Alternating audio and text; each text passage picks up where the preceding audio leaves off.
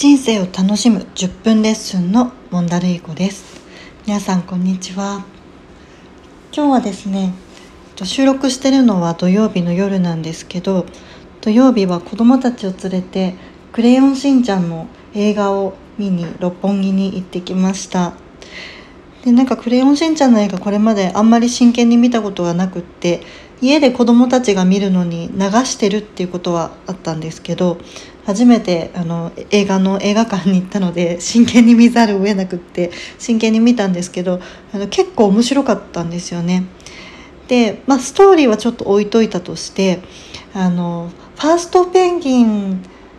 のこうしんちゃんが活躍していくみたいなあのそういう話だったんですよね。まあ、人の解釈によってはそういうふうに解釈しない人の方がもしかしたら多いかもしれないんですけど、まあ、私はあのすごいその「クレヨンしんちゃん」がすごくファーストペンギンだなと思ってそこがすごいあの感動ポイントでかっこいいなっていうふうにあの思った映画でした。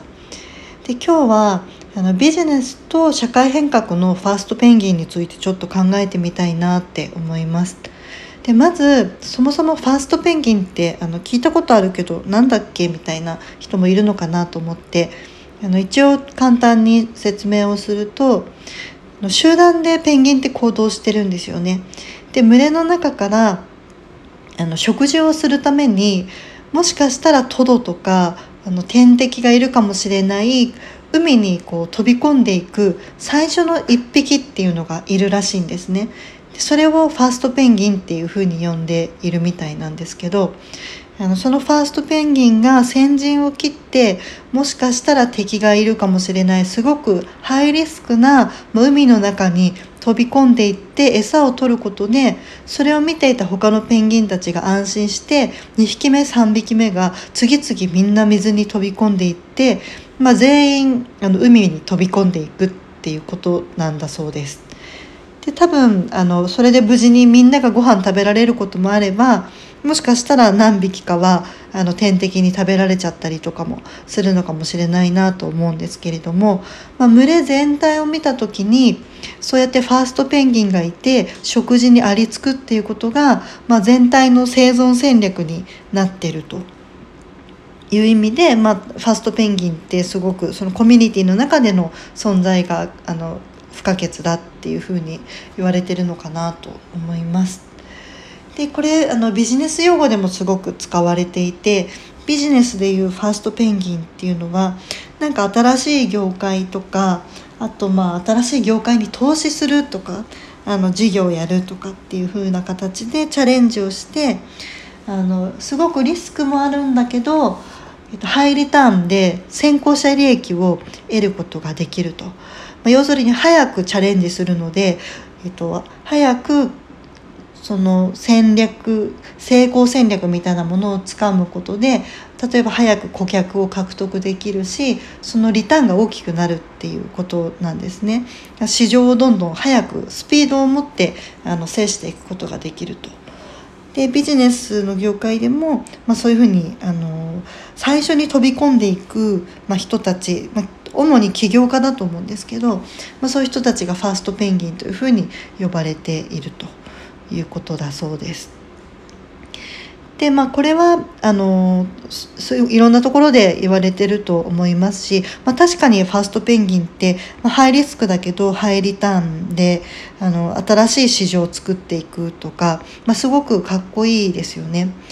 で一方であの成功すればすごくかっこいいんですけど多分成功するまではなんかあいつは何をやってんだと一体何に投資してんだとか一体何のあの意味があってあんな授業やってるんだあの基本的にうまくいかないだろうって言われちゃうことの方が多いんだろうなとは思います。でだからこそファーストペンギンになるのってすごく、まあ、人によってはすごく怖いことだろうし難しいことなんだろうなと思います。で意外とまあファーストペンギンになってる人自身はあの夢中でそれを信じて飛び込んでたりもするのであんまりそういう外野の声にあの左右されない人の方が実は多いんじゃないかなっていう気はしてるんですけど、まあ、ビジネスでいうファーストペンギンっていうのはそういうものかなと。で一方でなんか社会運動ではあんまりファーストペンギンっていう話あの、まあ、出るか出るけど多分ビジネスほどそんなに出ないのかなとは思っていてあのビジネスでいうファーストペンギンと社会運動でいうファーストペンギン、まあ、社会運動社会貢献とかの分野でいうファーストペンギンって、まあ、若干ちょっと違うのかなっていうふうに思っていてでビジネスでいうとあのなんだろう先行者利益を取るってことなので、まあ、例えば誰かを出し抜こうとかあの自分だけがなんだろう儲かったら、まあ、それはそれで OK みたいなでももちろんひいてはそれがあのいいサービスが生まれることで社会全体にあのすごく利益をもたらしてくれるとは思うんですけれども基本的には自分が儲けようっていうあのことだと思うんですね。で一方であの社会運動とか社会貢献のファーストペンギンってあの社会全体を見た時にまあ、マイナスをゼロにすることで社会を良くしようっていう飛び込みなのかなって私は思っていてでこれはどういうことかっていうと例えば日本で言えば、えーと、日本の子どもの貧困問題をと貧困がない状態にしようと。でビジネスで言うとなんかどれだけプラスにするかっていうところが大事だと思うんですけど社会運動でいうとそもそもすごくマイナスになっている社会に取り残されている人たちを、まあ、公平に公正にするためにゼロに戻すみたいな、まあ、それがあの社会運動だったり社会貢献でやってるあのことなのかなっていうふうに思います。